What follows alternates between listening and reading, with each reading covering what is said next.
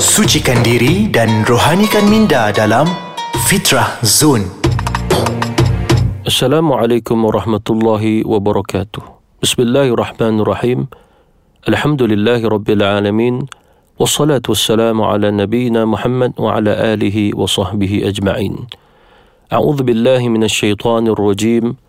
يا أيها الذين آمنوا كتب عليكم الصيام كما كتب على الذين من قبلكم لعلكم تتقون صدق الله العظيم Allah Subhanahu wa taala berfirman wahai orang-orang yang beriman telah diwajibkan kepada kamu untuk berpuasa iaitulah berpuasa pada bulan Ramadan seperti mana ibadah puasa ini telah diwajibkan juga kepada umat-umat sebelum ini Semoga dengan ibadah puasa yang kamu laksanakan mendapat kedudukan istimewa di sisi Allah dengan keistimewaan taqwa. Jadi ketakwaan itu salah satu anugerah daripada Allah Subhanahu Wa Taala hasil daripada ibadah-ibadah yang kita lakukan. Di dalam ayat ini Allah Subhanahu Wa Taala menyebut bahawa kesan seseorang yang berpuasa Ramadan adalah ketakwaan. Ini menunjukkan bahawasanya amalan itu melayakkan seseorang diberi anugerah dan keistimewaan daripada Allah Subhanahu wa taala.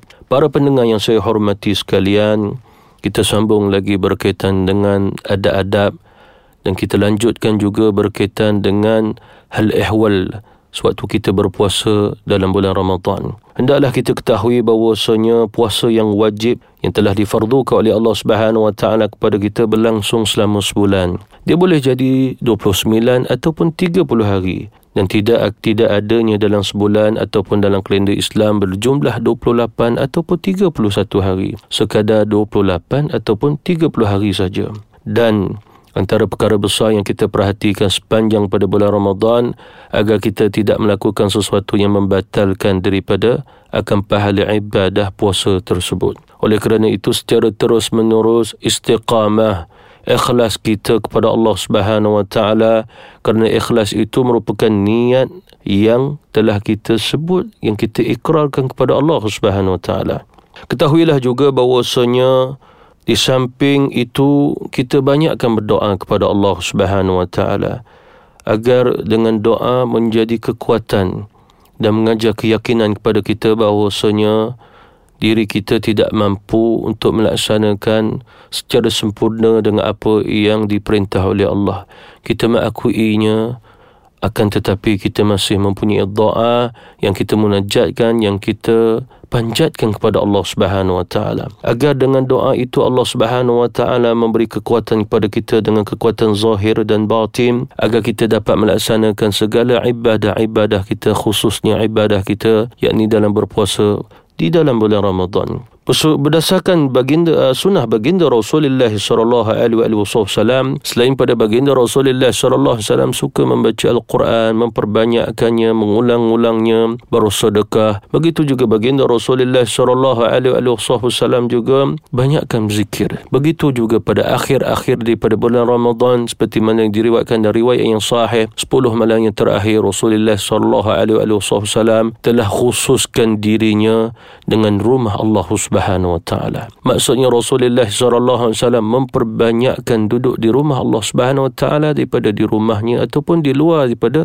rumah Allah Subhanahu wa taala. Maksudnya Rasulullah sallallahu alaihi wasallam pada 10 yang terakhir daripada Ramadan, Rasulullah banyak beriktikaf. Rasulullah sallallahu alaihi wasallam duduk beriktikaf sambil berzikrullah, salat, mengulang-ulang hafalan baginda Rasulullah sallallahu alaihi wasallam. Begitu juga Rasulullah sallallahu alaihi wasallam juga menyarankan kepada para sahabat agar menghidupkan pada malam-malam yang terakhir ataupun khususnya 10 malam yang terakhir agar moga-moga mereka menemui Lailatul Qadar dan Rasulullah sallallahu alaihi wasallam juga membimbing para sahabat agar para sahabat bersama baginda Rasulullah sallallahu alaihi wasallam sama-sama beriktikaf berzikr Allah bermunajat, berdoa. Jadi oleh kerana itu kita mohon melalui doa kita agar Allah Subhanahu Wa Taala beri kekuatan seperti mana Allah Subhanahu Wa Taala beri kekuatan pada Rasulullah, para sahabat Nabi dan moga-moga kita juga termasuk di kalangan mereka yang diberi kekuatan oleh Allah Subhanahu Wa Taala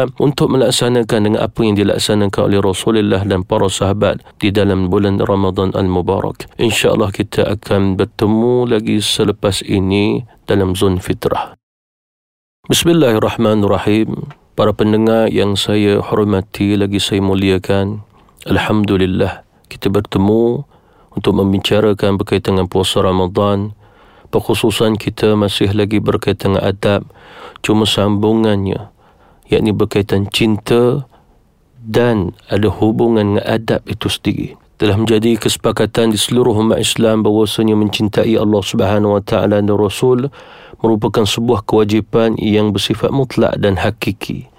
Tidak ada kecintaan yang bersifat hakiki melainkan cinta kita kepada Allah Subhanahu wa taala dan juga rasulnya. Kita sebagai hamba-Nya diperintah untuk tunduk dan patuh kepada Allah Subhanahu wa taala. Kerana dialah Allah Subhanahu wa taala Al-Khaliq, manakala kita adalah makhluknya yang diperintah untuk menjadi hamba-hambanya. Ketahuilah wahai para pendengar sekalian, cinta ataupun disebut sebagai mahabbah merupakan tingkatan ataupun derajat yang sangat tinggi di sisi Allah Subhanahu Wa Taala. Tidak sah cinta seseorang hamba terhadap Allah Subhanahu Wa Taala melainkan melalui adab-adabnya. Sifat orang yang beriman adalah sangat-sangat mencintai Allah Subhanahu Wa Taala. Bahkan cinta ini juga merupakan syarat utama dalam menentukan sama ada sah ataupun tidak keimanan seseorang. Mencintai Allah Subhanahu Wa Taala tidaklah sama seperti mana kita mencintai antara sesama kita. Cara kita mencintai akan Allah Subhanahu Wa Taala kita melihat dan mengamalkan dengan apa yang diamalkan dilakukan oleh baginda Rasulullah sallallahu alaihi wasallam.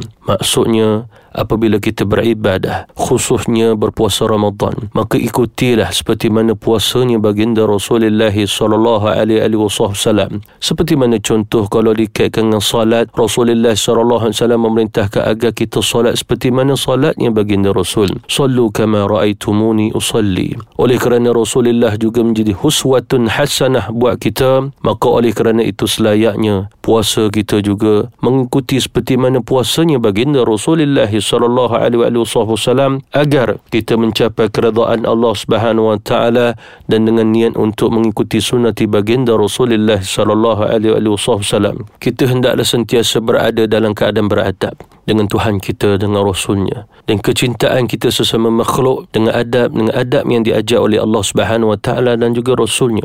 Apabila kita perhatikan puasa dalam bulan Ramadan mengajar kita tentang erti adab sehingga kita mengetahui bahawasanya seolah-olah semua hamba-hamba Allah Subhanahu wa taala ini di sisi Allah Subhanahu wa taala tidak ada langsung apa pun yang menjadi miliknya melainkan semuanya adalah milik Allah Subhanahu wa taala kerana semua munajat kita kita teruskan, kita sampaikan hanya kepada Allah Subhanahu wa taala. Oleh kerana itu juga kita hendaklah terus menerus berdoa kepada Allah Subhanahu wa taala dengan amalan-amalan yang kita lakukan sepanjang bulan Ramadan itu menjadi wasilah menjadi perantaraan agar Allah Subhanahu wa taala membuka kepada kita akan pintu-pintu rahmatnya.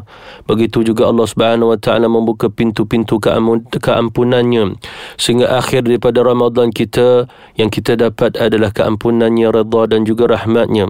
Selain daripada itu daripada ada-ada kita sewaktu kita berpuasa dalam bulan Ramadan hendaklah juga kita memelihara akan batin kita agar tidak terbatal juga puasa kita. Seperti mana hal-hal yang lahir syariah yang zahir. Kita harus benar-benar berusaha untuk mempertingkatkan puasa kita daripada puasa yang biasa. Bukan seperti mana secara umum ataupun awam begitu.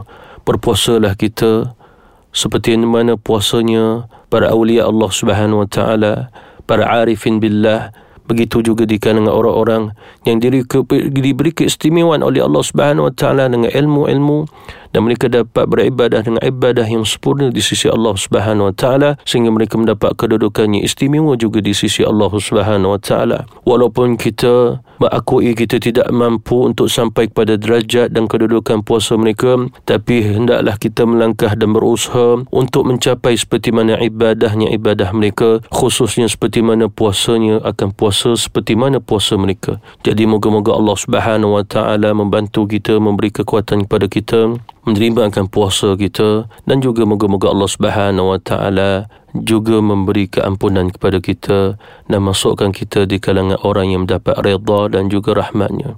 Alhamdulillah. Jadi insya-Allah moga-moga nanti Allah Subhanahu Wa Taala pertemukan kita bersama dalam Fitrah Zone. Insya-Allah kita akan bertemu pada episod yang akan datang. Moga-moga pertemuan kita pada kali ini juga kita niatkan untuk bertemu pada episod yang akan datang dipertemukan kembali oleh Allah Subhanahu wa taala di ais kacang ini insya-Allah. Wassalamualaikum warahmatullahi wabarakatuh.